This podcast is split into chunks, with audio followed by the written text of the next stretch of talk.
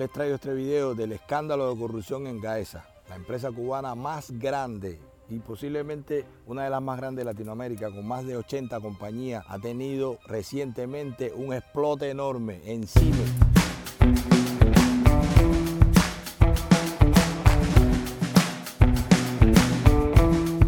Bienvenido al podcast donde hablamos de negocios, emprendimiento, análisis económicos y demás temas que puedan interesar a emprendedores, negociantes y la audiencia en general. Sin más, te dejo con el capítulo de hoy y si te gustó, sabes que puedes indicarlo.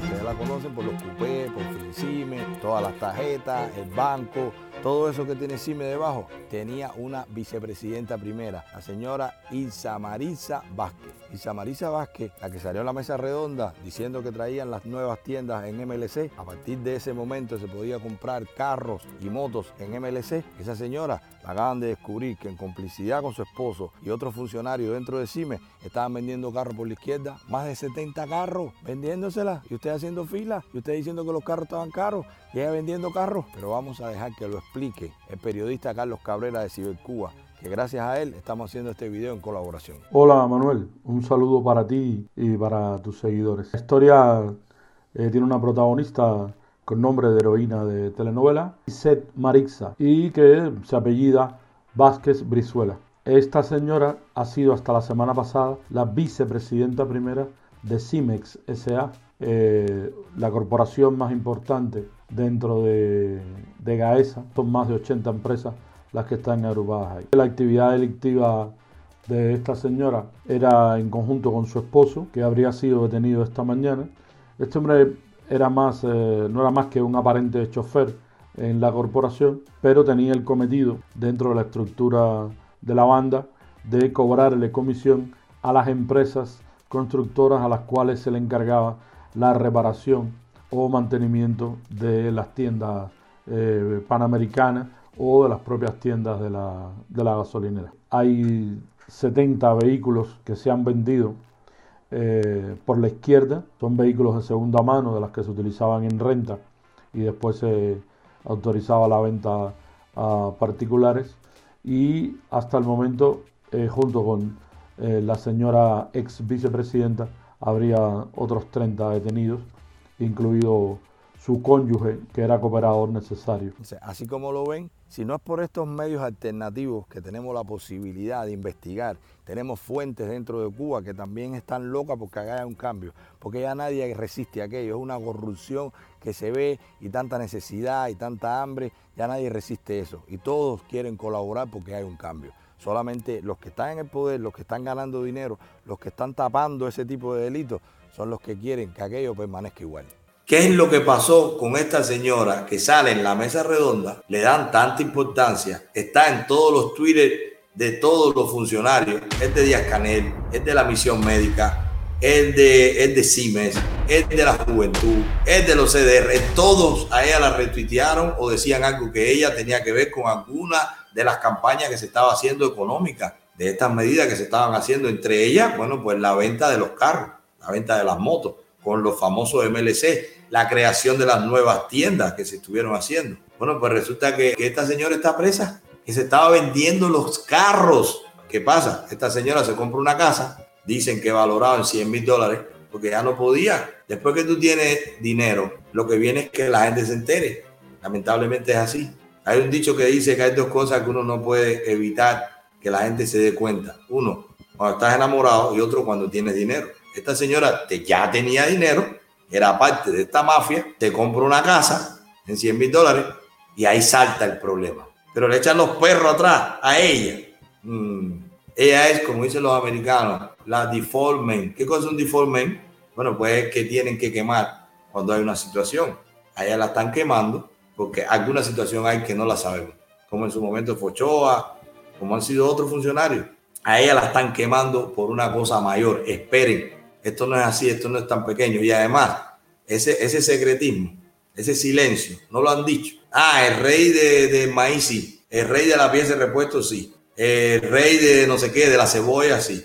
Bueno, y la reina de los carros, la vicepresidenta de CIME, porque ella no solo hacía el negocio de los carros, todo el mundo sabe cómo piensa la mente de un corrupto. Empieza a hacer cosas que piensa que son pequeñas, no me van a coger, esto no es tan malo, es para resolver, yo gano poco, yo me lo merezco, yo trabajo mucho, pero empieza a hacer cosas más grandes y empieza a hacer cosas más grandes. Y si un bodeguero se roba un cuarto de libra arroz, que es robar también, pero una vicepresidenta de CIME tiene que haber llevado lotes de carro y tiene que tener robo de gasolina, y tiene que tener robo de, sabe Dios de cuántas cosas, porque todo pasaba por su despacho, porque la vicepresidenta de CIME. ¿Y qué pasa con la colateral? Porque no están ahora mismo sancionando al presidente CIME. ¿No se acuerdan de la colateral? Era una medida que le ponían a los directores de empresas si algún eh, tenía algún problema. Le aplicaban la colateral.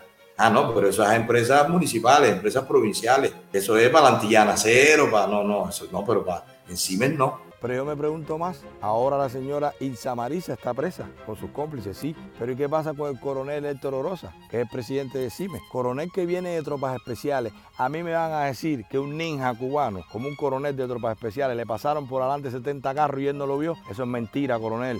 Tú también debes estar preso. Tú eres otro corrupto más. Pero ¿quién me dice a mí que Luis Alberto Rodríguez López Calleja, el supergeneralísimo, el que tiene que ver con todos los negocios en Cuba, el hombre más rico de Cuba y uno de los más ricos de Latinoamérica, me va a decir a mí que no vio un peso de esos 70 carros. Cuando esa gente tiene un sistema de inteligencia que conocen todo lo que pasa en el mundo, todo el que sale en una directa mía, al otro día lo citan en la seguridad del Estado. Y me van a decir a mí que Ilsa Marisa Vázquez estaba robando carros, vendiendo carros por la izquierda, y tú y Luis Alberto, con tu hijo el los dueños de la farándula, los dueños del dinero en Cuba, no sabían que eso estaba pasando. Eso es mentira. Raúl Castro, tú eres el capo de Tutti Capi. A ti no te importa nada porque a ti no te pasa nada. El tribunal es tuyo, el banco es tuyo, la policía es tuya, el ejército es tuyo.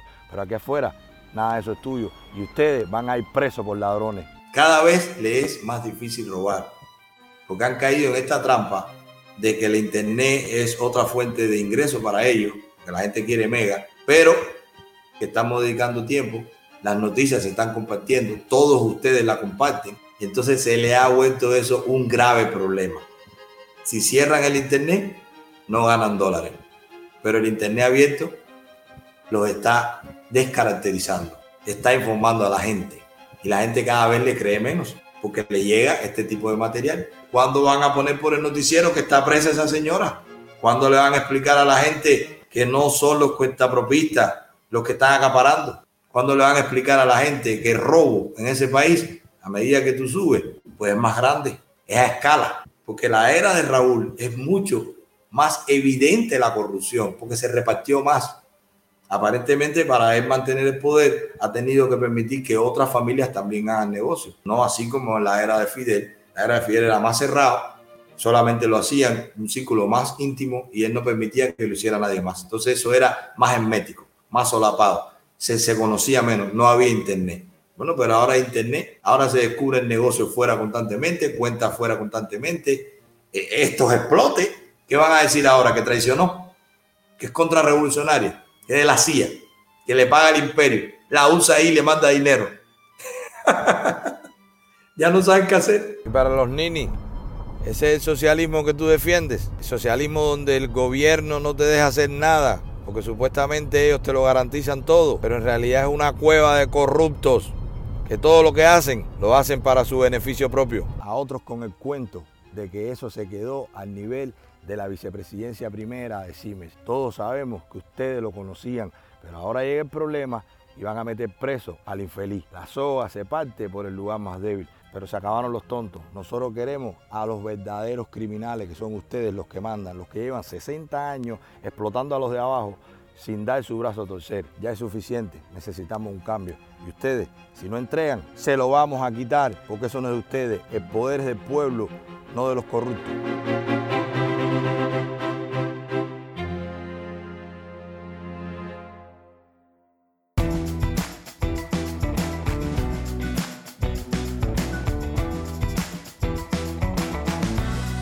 Bueno, hasta aquí el capítulo de hoy. Sígueme por esta plataforma para que nos quedemos conectados. Y te dejo mis otras redes en la descripción para que puedas educarte en otro formato de mi contenido.